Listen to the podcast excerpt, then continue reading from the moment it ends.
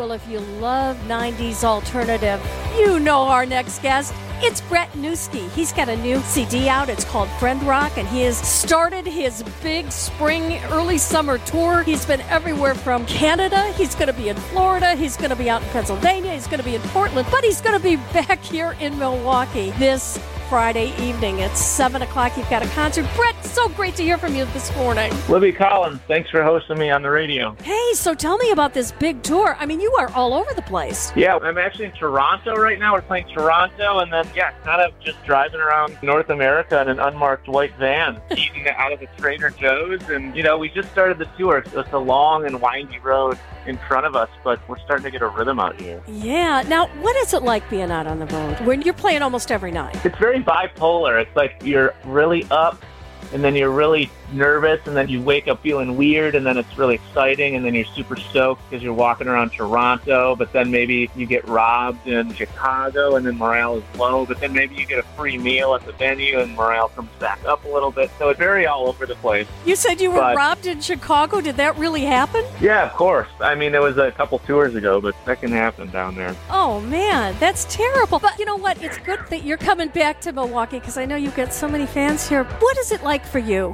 when, you know, again, you've been on a long tour, you're in city after city after city, and you come back home? It's pretty cool. I mean, I think the hometown show is always the most pressure. It's the show I get the most nervous for because, you know, we know a lot of the people there. You know, you can't be crappy in your hometown. You got to bring your A game. So we usually try to time it where we get at least five or six or seven shows under our belt before we hit Milwaukee so the band is good and tight and ready to go. And it's always nice to get that show under our belts because it's just a huge boost to morale. You know, the Anodyne show usually sells out, so it gives the band a lot of momentum and it boosts our fun meter as we head out into some of the tougher places to play. You know, if we're playing in like Cleveland on a Wednesday, like that's going to be a bit more difficult. So we got to boost up morale before we get out there sometimes. I mentioned your new CD, Friend Rock, and you've got a video out that's a little bit controversial for a song called Chemicals. Tell us about that one. Oh, okay. I didn't know it's controversial, but I mean, it is me punching Hitler, which I hopefully that's okay. so it's like a funny, low grade, low fi VHS style video of me traveling back in time to all these wild moments in history where I go back and I try to save JFK and punch Hitler and I join the band Queen and party at Woodstock it's pretty dumb, but it's pretty funny. It turned out pretty cool. My friend Ben Spottle made it, and we made it at the Holiday Motel in Sturgeon Bay, Wisconsin. Yeah, it's fun. Check it out. It's called Chemicals. And we actually abbreviated the band name to just Newski because we feel like it's a little more fitting for the genre.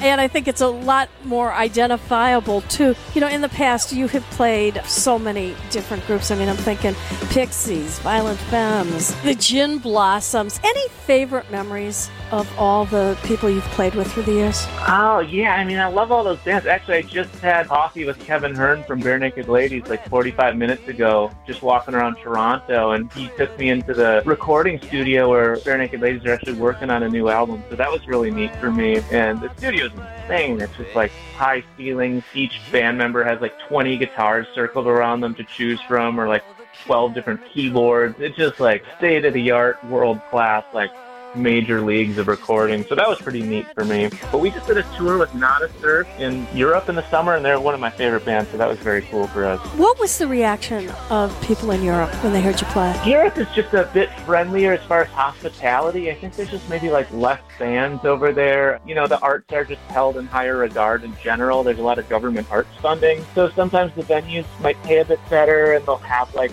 dinner. It's generally rare to get dinner in the States on like the smaller club circuit, you know, from the venue. So Europe just, they treat you like champs over there. So it's generally, it's pretty nice to play over there. You mean in your green room, you're not getting blue M&Ms instead of the green ones?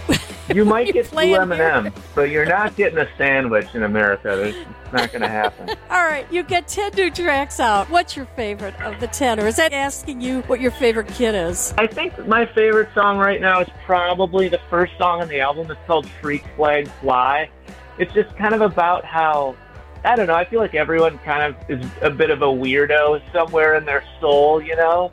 And a lot of times that can get suppressed by environment. You know, people get stuck in jobs or they can't be themselves or maybe they find themselves in friend circles deep in the burbs between like an Applebee's and two Texas Roadhouses where the, you know, they want to make weird off kilter jokes or get funky, but it just doesn't fit the environment they're in. So I feel like you can't suppress your freak flag. You can't suppress your weirdoism. You got to keep it weird because that's what keeps the world interesting, you know?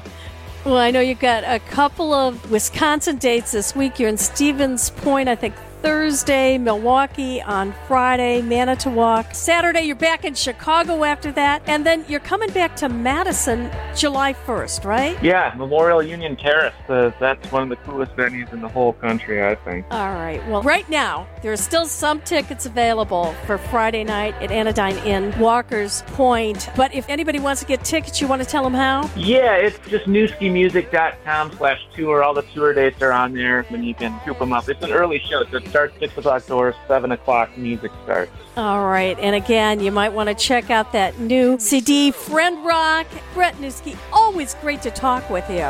Thanks, Libby Collins. Thanks for being a champion of arts and culture and rock and roll music. You're awesome. Rock on.